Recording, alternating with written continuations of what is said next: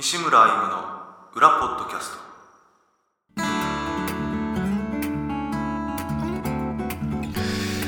どうも西村 M です。ギタリストです。金井です。会社員です。第16回西村 M の裏ポッドキャスト、えーライブでは聞けない裏の西村 M をお届けする番組です。いやー久しぶりですね。はい。ね今日は収録が4月3日。ねはいそうです。ですの夕方ですけど。はい。どれぐらいぶりになるんですかね？前回が3月の12、うん。12か。まあまあ上旬か、3, 3週間ぐらい。うん、3週間ぐらい。3週間。3三三三週間。チャンリンちゃんみたいになって。3週間ぶりに。3週間ぶりに、あ結構結構ね。まあまあライブツアーとか僕も行ってまして。はい3月17日からね。3, 3月17日。3月17日から はい。27日まで。はい。27 7日まで。大丈夫かな俺たち？3月ね。はい。17日から27日まで、えー行ってましたから。はい。3週間ぐらい空きましたけど。はい。あのーまあ金井君も忙しかったでしょ？はい。まあちょっと年度末年度末でね。はい。いろいろ。なんか何が忙しかった？まあちょっと会社のまあ、行事じゃないけどまあいろいろ。ああそっか。はい。必要な。じゃあようやく落ち着いて。けど気が変わるとまたこの始めもちょっと忙しいんじゃないの？いやうちはそんなことはないですね そうですか。はい。例年は忙しくない。そんな。はい。大丈夫なるほど。いやいやいや。まあまあ僕もあの北陸と関西とあの中部の方にライブ伺いまして。はい。ご来場の皆さんありがとうございました、はい。ね、いやいや盛り上がりました。よ楽しかったですか？いやもう楽しかったです、うん、美味しかったしなんか一回生音ライブみたいなああま生音ライブも。そうあの初めてね。はい。あのだから普通ライブっていうとそのギターをあのーまあアンプに通してでスピーカーからこう鳴らす。でまあすごい音量大きいわけじゃないですか、はい。うん。まあ、そういうまあねそのやっぱお大きい音量しないとね聞こえないしある程度のはい。広さになるとね、でまあまあスピーカーからこう音出して毎回やってるんですけど今回初めて生音ライブっていうのをやりましてね。はい。あの竹内一郎さんっていうギタリストがいて、あはい。四日市にね、はい。ちょあの竹内さんの自宅であの自宅で。うん、あの竹内さんも何年か前からはい。生音ライブっていうのを企画しててね、はい。うん、で今回あのやらせてもらったんですけど。はい。だからあのか何言うかな。その会場になるその場所自体ももちろんそんな広くはないスペースで。はい。でもう定員が10人しか入らないはい。っていう10人ぐらいまでのね はい。会場で。まあだからどうなるかなと僕もいや生音でねやったことないしあんまりそのタッチ自体もつ強い方じゃないからね、はい。僕は。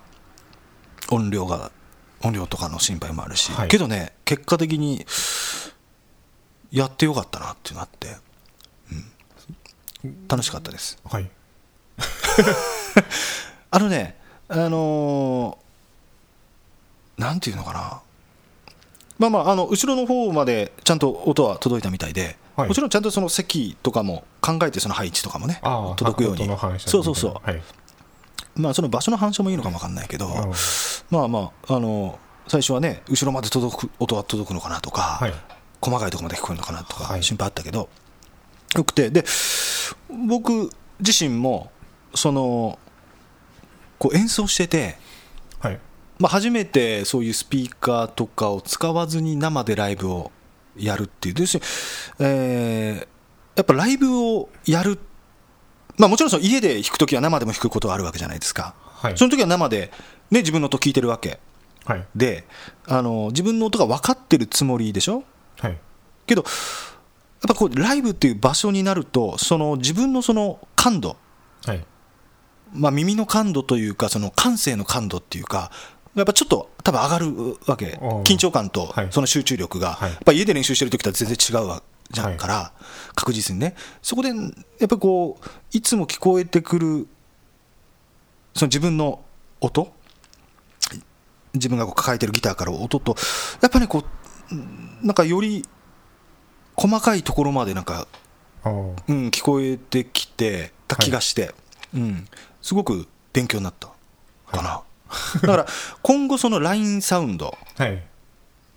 まあ、スピーカーから音を出すっていうところでのその音作り、プリアンプを使っての音作りとか、その自分の中でのリバーブのあり方はい。とか、その使い方っていうのが、その生音ライブで改めて自分の生音っていうのを、ある意味客観的に聞けて、うん。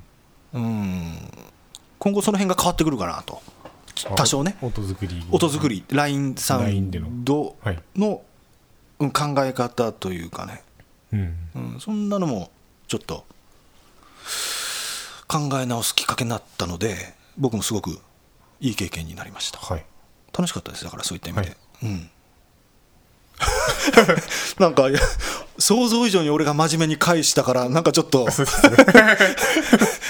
金井君の顔がなんか引きつってるけど逆に。いやそんなことない。そんな本当に、はい。うん、まあまあそんな感じで。はい、うん。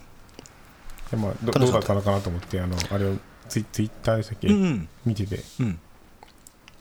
全然想像つかなかったんで生音だけでうん。ライブやるっていうのが、うんうんうん。そうね。だからまあ今後もしかしたらどこか別の場所とかでもはい。生音ライブっていうのはもちろんその会場っていうのはねそんな広いところではできないんで、はい。あれだけどまたちょっと考えようかなみたいな、はい。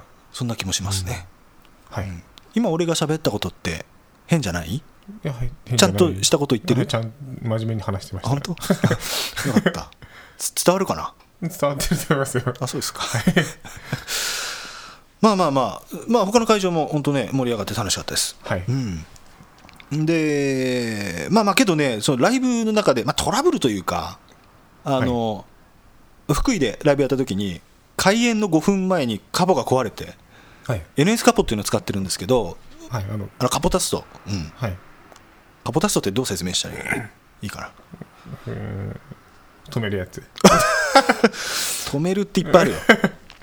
フレットに挟むやつ。フレットに挟んで音程変える。あはい、やつですね、はい。キー変えたりするやつで、あ俺僕はカポタスト全部、全曲カポタスト使うんですけどね、はい、これがさ、開演前にぶっ壊れて、はい、こうギューって締めんじゃん。まあ、俺ね、NS カポって言って、ネジ、ネジというか、つまみをこうネジでこう回して、こう締めていくタイプなんですけど、それでしギュッてこう締め切ったところで、ボキッと折れて、わかる？ネジが？ネジが、つまみが取れて、締め取れて。切ったところで。締め切ったところで取れたんで、まあまあ、もう指じゃどうすることもできなくて、はい、まあまあ、それはペンチ借りてね、その会場で。それでまあ取れたんですけど、はい、まあ、カポも一応予備でね、もちろんもう一個持ってきたんで、うん、それでまあまあまあ、事なきは得たんですけどね。はい、で、エースカポね、こ今年じゃないか、半年間で2つ壊れたね。たまたまかな、お同じところがですか？同じところが。ああ、それ耐久性に。出た。問題が。俺俺の口からは言えないけど、うん、まあ俺俺も、まあ、使うじゃない？だって全うん曲まあ。カポダスト使って。多分ふ普通の人よりもすげえ回してると思うんだ。ですよね。すね、はい。だからまあまあやっぱりあれうんちょっと使用頻度は多いから、はい、そうかなっていう気がするけど。はい。あんまり聞かないもんなそこから折れたなんて、聞かないですね。うんえー NS カポが悪いって言ってるわけじゃないですからね、うん、まあ、はい。まあまあまあまあまあそん好きだから NS カップ使ってるんですよね。軽いから軽いから。うん、まあ弟も全然ね、まあ変わりますからね、軽さで。うん、軽さでも変わるし、まあ、悪くはないですよ、ですか。いや難しいね、はい。うん、置いとこう、この話は。あわかりまいや、いいと思うよ、はいスカポ、音。ずっと使ってるんでね、ここはい何年も。うん、歯切れが悪いね。僕も使ってますよ。ああ、ね。はい。なんだこれ。で、まあまあまあ、それでさ、あと一つは、金沢駅で、はい。あのーについてね、移動して。はい。で、電車から降りるじゃない？はい。降りて一歩目でガムを踏んで。はい。ガムを？ガマじゃないですよ、はい。うん、わかりました。ガマじゃないですって言っても多分聞いてる人分かんないねこれね、うん。まあまあガムを踏んで。はい。久しぶりに踏んで、はい。あの独特の嫌な感じ。ガム踏んだ時、特有の嫌な感じっていうのをね久しぶりに味わいましたよ、それは結構吐きたてのガム吐きたてのガム。なんか。いやいや。吐きたてのガム、うん。はい。そう、うん、だからあれだよ。うう踏んではい。べビヨーンって伸びたよ。嫌ですね。ぬくもりがあったよまだ。だからずりずりひ引きずりながらちょっと歩いてはい。取りつつね。はい久しくなくない？ででもガム噛むことって。うん。ガムって最近踏まなくない？最近は踏まないですね。うん。踏まないです踏んだことある？踏んだことはあるあります。あるでしょ、はい。けど結構昔じゃない？昔ですね。学生の頃とかなんかそんなぐらいだったと思います、ねえ。でうん。最近減ったよね。ガム多分。捨てる人。そうですね。の辺に。そう言われてみたらそうですね。うん、俺中学校の頃とは結構踏んでた記憶あるけどね。うん。まあまあ結構って言ってもそんなしょっちゅうじゃないけどね。はい。あーまあまあガム踏んでね久しぶりに。あれどうやって取るししてます？一番いい取り方って。出た。一一番いい取り取り方？方取り方。あれ一番いいのであれでしょ？その辺にこう ゴツゴツしてるところにこうみんなするでしょ多分。すると思いますなすりつけるっていうの？地面に。もうそれしかないんじゃない、だってこっちは素手だかまあその時はそうですね。らうん。うん。で？なんか冷やすといいらしいですよ。氷とかで。アイシング。アイシング。アイシング。そうこうあの靴の裏ああそうですね。なんかガムをガムってなんかこう冷やすと固まるじゃないですか。だからなるほど取りやなるほど。取りやすくなるみたいですなるほど。あそれで撮るの？でテレビでやってました。へえ。けど踏み立てで？うん。踏み立て踏み立ても冷やしたらいける気がします、ね。まあまあ踏んでしばらく経ったらけど剥がれない。あそれでもやっぱ冷やしてやった方がいいんだね、うん。うん。みたいですね。なるほど。試してはないですですけど。あのねはい。試すのもなんかちょっと面倒くさいね逆にね。はい。まあ綺麗に撮ろうと思ったらそれがいいのかな。はい。じゃあ。なるほど。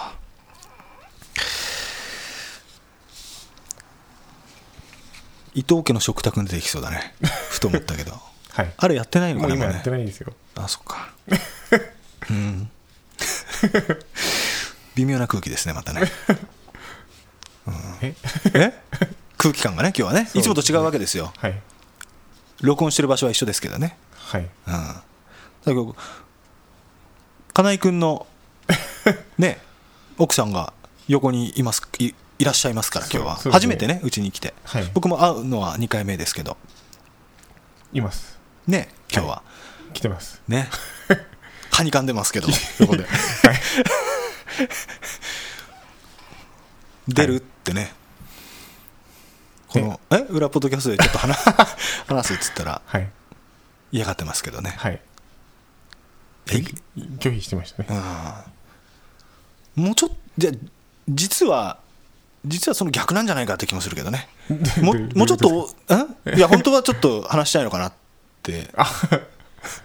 裏裏返し。裏返感情のそうそうそうそうそうそう。実は。まあまあまあ。まあいいねまあそういうことでそういう空気なんでね今日は、僕たちもちょっと緊張感がありますけどね。いつも以上に、えーメールをあのいただいてますんでありがとうございますね。ちょっとね読んでみますね。えーラジオネームタッチさん。西村さん、金井さん、こんにちは、えー3月最後の日に桜の花見で有名な東京の千鳥ヶ淵に行ってきました。平日にもかかわらず混んでましたここはシートを敷くのは禁止されてますがお花見マナーで知らなかったことがありますのでご紹介します。ビニールシートを敷く際の注意点。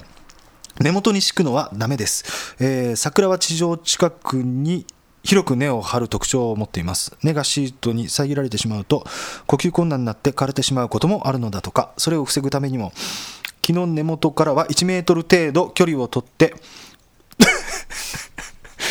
いやいや失礼しました、えーシートを敷くようにもう一つはジュースやお酒汁物などを地面に捨てないこと不衛生なのはもちろんえー桜の根が腐ってしまう原因にもなるそうです。毎年美しい桜を見るためにマナーを守って楽しみたいですね。あなるほど。ありがとうございました。シートのね敷く場所とか気をつけないと。はいごめんね。今ちょっと僕笑ったのは 今これ読んでる時にあの金井君のね僕の視界に入るところにあのアイスコーヒーを置いててね金井君がこう 飲もうと思って手を伸ばしたけどほとんど入ってなくてそれを戻したのがちょっと面白かった。んで笑ってしまいましたけど。はい。失礼しました。金井君なんか花見行ったらしいですね今日。それのか昨日行っあ昨日ですね。てでそれで奥さんの実家に行って、はい。泊ま泊まってました。泊まって、はい。でそれで、まあ昨日花見して泊まって今日一緒にそうです。帰る途中にうちに寄って裏ポッドキャストを収録している、そうです。ということですね。はい。どうでした？昨日花見。は昨日昨日結構結構というかもう満開でしたね。うんちょうど満開に。あ本当。宮崎の山の方都城っていうところなんですけど、満開満開でしたえーこっちのまだ並ぶ咲きぐらいですからね。はい。違うんだね。同じ県内でも。なななんでですかね？なんだろうね。わかんないですけど。まあまあまあよかったね。満開で、お弁当もお弁当作,、作ってもうん。作ってもらって。作って。親戚集まって。親戚集まって、はい。花見を楽しかったたですか？はい。まあちょっと雨も少しふ降りましたけど。寒くなかった？寒若干寒かったですね。そうだよね。雨が降多分日が照ればよかったんでしょうけどちょっと曇りだったからねだったんで雨もパラついて。はい。霧雨が。霧雨。霧雨が。霧雨に を感じなが感感じながら花の花を見見ましたけらど。見てはい。おにぎり食べて。はい。おおにぎりは僕が作りましたよ。出た。こだわりが。いやこうんそんなことはあってない本当。なんかおにぎり大会やってたじゃんだって。あーあありましたねそれも。うん。金井君審査員でだったけど。なるほど。もう俺昨日あそこ行ってきた。あの垂水公園の。だる水そう。垂水ってたはい。垂れるに水って書いてあれ垂水って読んでたでしょ？読んでました。俺もそう思ってたんだけど、はい。あれ垂水っていうらしいね。うん。うん。まあどうでもいいけどね。ななんで濁るんですかね？あだるあなんか最初につけた人がに間違ったりとか 濁ったんじゃない？いやわかんないけど。まあまあえすごい人いやあのその垂水公園っていうところでそのうんその公園に多分いっぱいあるんだろうけど、はい。ちょちょっとの階段でわーっと登っていったところに開けた多分スペースがあって、はい。うん、あるけどその下の方に駐車場があったんだけどすげえもう車いっぱいで止められなくて、はいまあ、帰ったけどね。いやけどその駐車場に行くまでに何百メーターかずっとこう桜並木はい。であのそこ通るだけでもすごく綺麗だったから、もういいやっつってね。あー帰りましたけど。はい。お弁当とかは持ってなかった？全然持っていかなかったよ、うん、うん。ただ見に行っただけ。はい。いや俺もビニールシート敷いてやる花見ってもうしばらくやってないよね。もう十数年やってないかな。はいうん。金井君は会社であるんじゃない？あります。ね。たまに。たまにね。うん。今年は？今年はどうだろう。企画はな、うん、微妙ですね。してないです。けどまあす花花見っつってもね宴会がしたいそうですね。っていう。はい。お酒が飲みたいだけ。言い切ったね。かな。うん。まあまあ美味しいけどね外で飲むのは。はいお今日は龍角散のど飴を横に。ちょっとの喉を喉の調子が。喉の調子がよくよくないんで。風？邪おとといおとといぐらいまで風。あそう。治った？邪一応ああとの喉がね。喉喉だけちょっとの残ってるんでまだ。なるほど。せ咳がちょっと出るんですけど。なるほど。まあまあせ咳しても別に。大丈夫だから、はいわか黙黙るのだけはやめてもらうとはい。シーンってなるからね。えーじゃあもう一通ねあ、えーいただいてます、えーラジオネームアポポさん。西村さん金井さんこんにちは。えー桜も週末には満開の見頃になりそうですね。先日我が家でびっくりする珍事件がありました。私が会社から帰宅しえー玄関のドアを開けたところ家にいるわけがない猫と目が合いびっくりポン びっくりぽん。びっくりポンこれ朝ドラのやつでしょ？なんか今。らしいですね。俺俺も見たことないんだけど、はい僕も見たことないです。見たことない、見たことない。どういう時に使うんだろうね俺ね。まあびっくりした時に。もううちの親は使ってましたけど。出た。流行語だね。流流行語を取り入れてました。どんなテンションで言ってた？びっくりぽん。なるほどはい。だから要するになんとかなんとかってその言って言葉でねびっくりすることあって、なんとかなんとかって言ってその眉毛をちょっと動かして 言うんだね。今金井君が言った感じで。はい。僕はちょっと自分の顔がどうなってたか分からないですけど。いやいやなんかいいいい顔してました。いい顔してびっましくりポンの。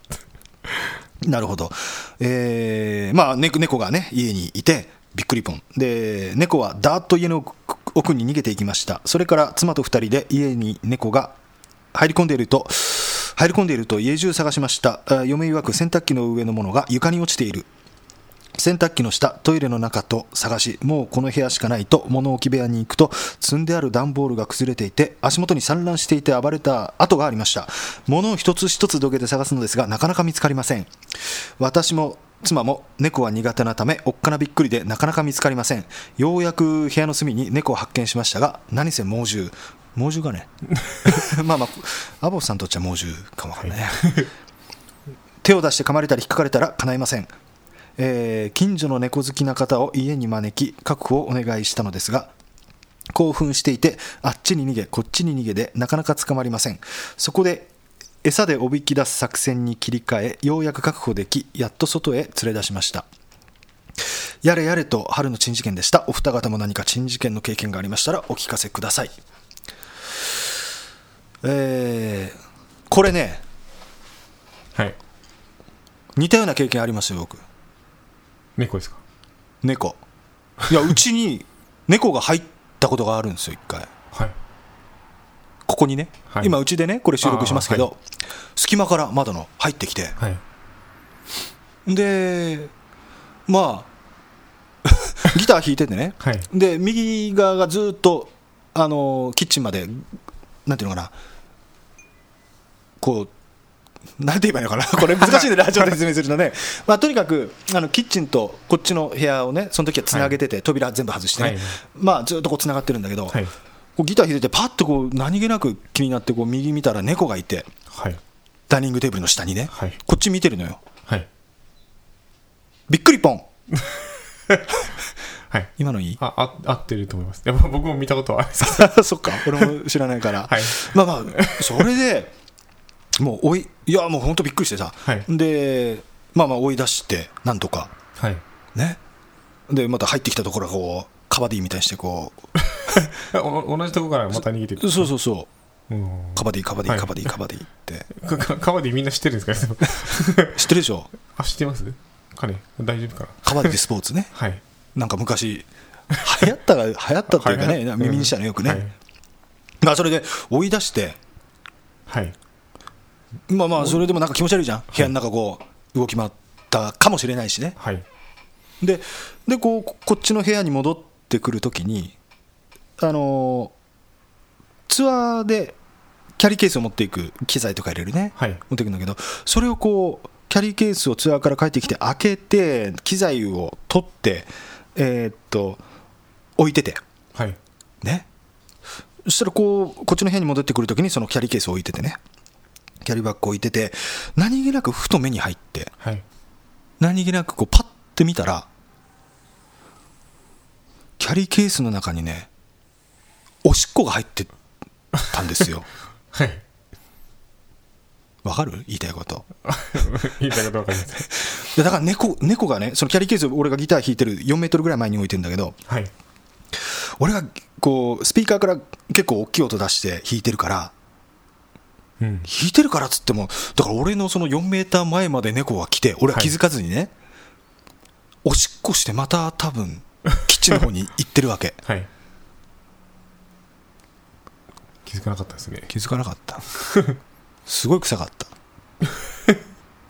ねちょうどなんかえどんだどんだだけバカンしてんだって思ったけどね。トイレみたいな形だったんですかね。まあまああまあこうすっぽりねちょっと機材も入ってないし。でプチプチを入れてて、まあ、機材とか入れてるから、はい。ビニールのね緩衝材を。でそこが心地よかったのかどうか分かんないけどそこに入ってねおしっこされてたことがあるんだよ。だけどそれビニールだからそれをこう拭いて、はい。でそのビニールをね捨てればあのバッグには染みてなかったからね、はい。助かったけど。まあ匂いとかついてなかったけどね、うん。いやだから俺もねもうすげえそんな 経験があれあれはへこんだね。あーあります？珍事件。ちょっと違うチンですけど、あのまあ、まあ前も話しましたけど。あ何回か前のね回ではい、話しましたね、はい、もうマンゴーあアレルギーで。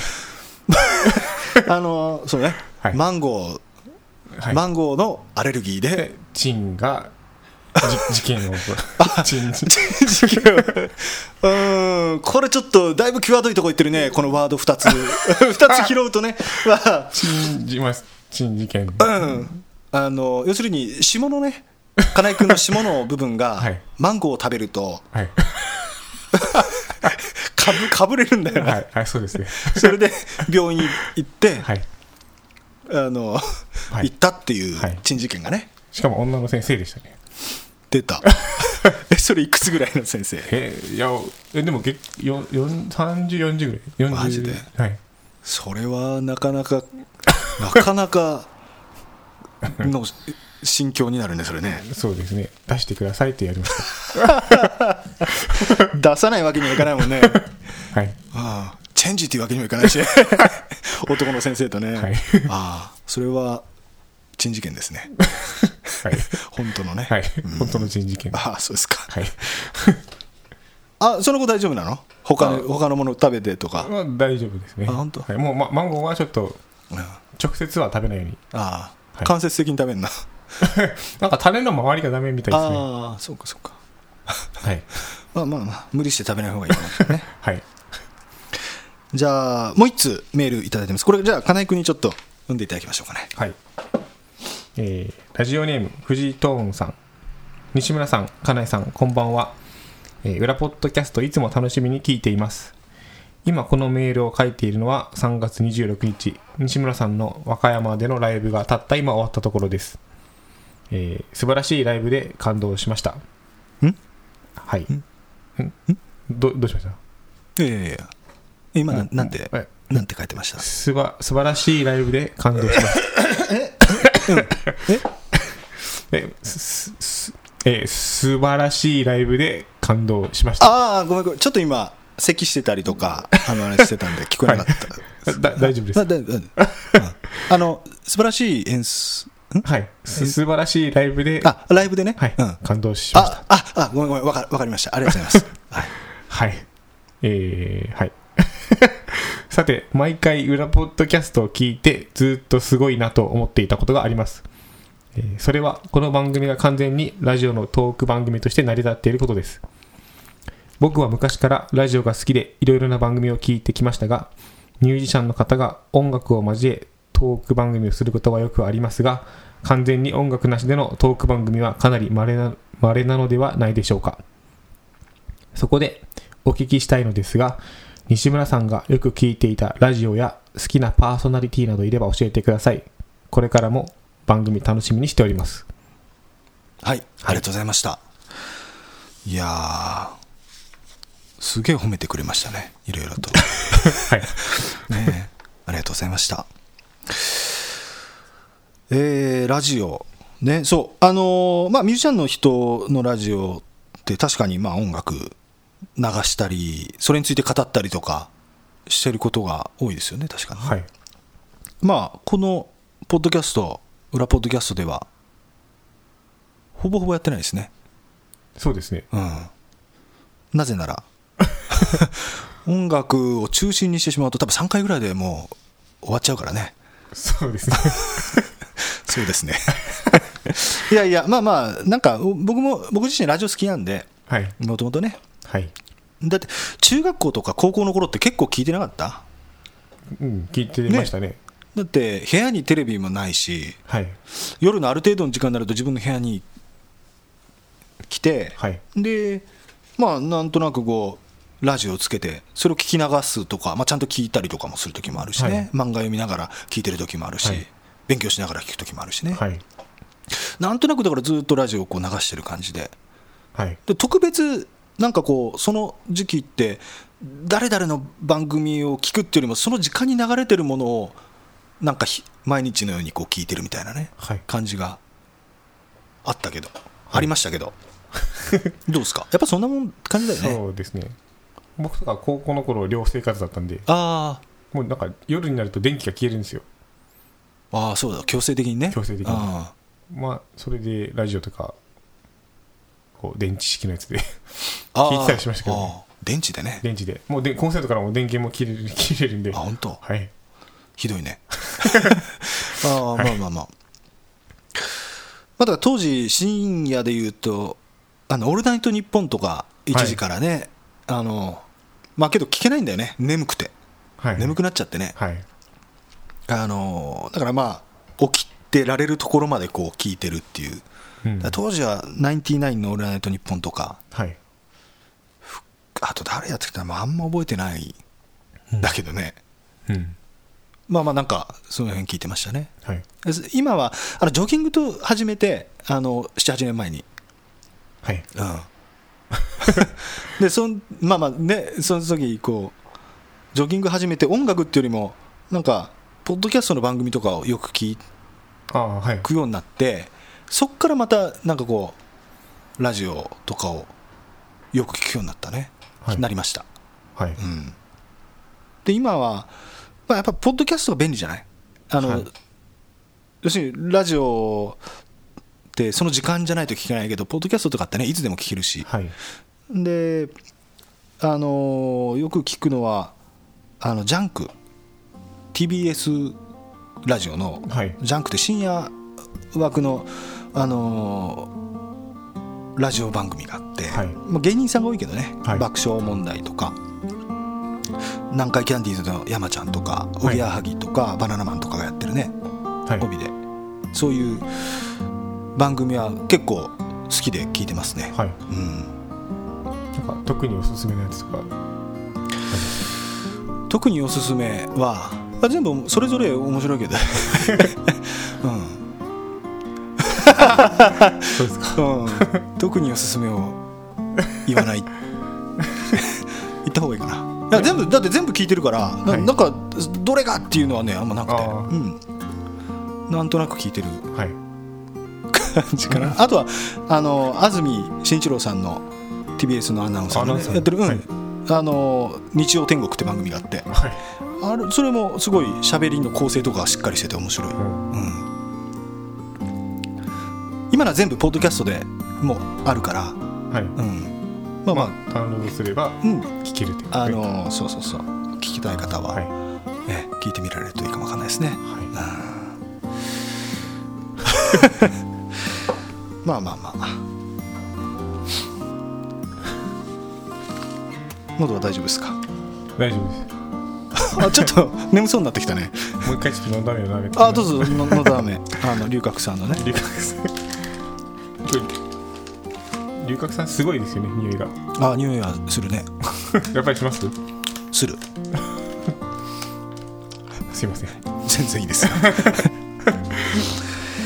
いやいやあのーあメールありがとうございました、えー質問や相談その他誹謗中傷以外何でも送ってください。メールアドレス ura.imusic.com 裏 .imusic.com えーどしどしお待ちしてます。えー4月はあの僕北海道と関東ライブ行きますんではい。ぜひぜひあのー13日から24日まで、ね、はいあのぜひ僕のホームページを見ていただいて あのお近くの方はねぜひあの遊びに来ていただけると嬉しいです。はい。歌も1曲歌いますんで。あれこの前言ったっけこれ？あ言ったかもしれないですね。あ え歌が？歌をねいやオリジナル曲。ですよね。そうそうそう。またね、はい。歌いますんで。アンコールがあればですけどね、うん。その時に金井君おしお知らせは、お僕ですか？うん、いや大丈夫です。大丈夫？大丈夫です。わかりました。じゃあ最後あのせっかくなんで 今日は奥さんも来てるんで、はい。ね、もう今後来ることもないかもわかんないんでいろんな責任を感じてね。はい。いや全然きあのまた来ていただいてももちろんあの時間がある時はね構いませんけど。せじゃあ最後あのさよならって言うんであの金井君の横にねこう寄り添ってなんか 肩の辺にねちょっと来ていただいて最後に一緒にこうさよならをね言いましょうか。どうぞどうぞ。ね。じゃあ次はまたねちょっとツアーでしばらく4月の下旬まであれなんでそうですね。まだ4月の末付近か5月頭になりますけどね時間いきますけど、えーさよなら。せーの。さよなら。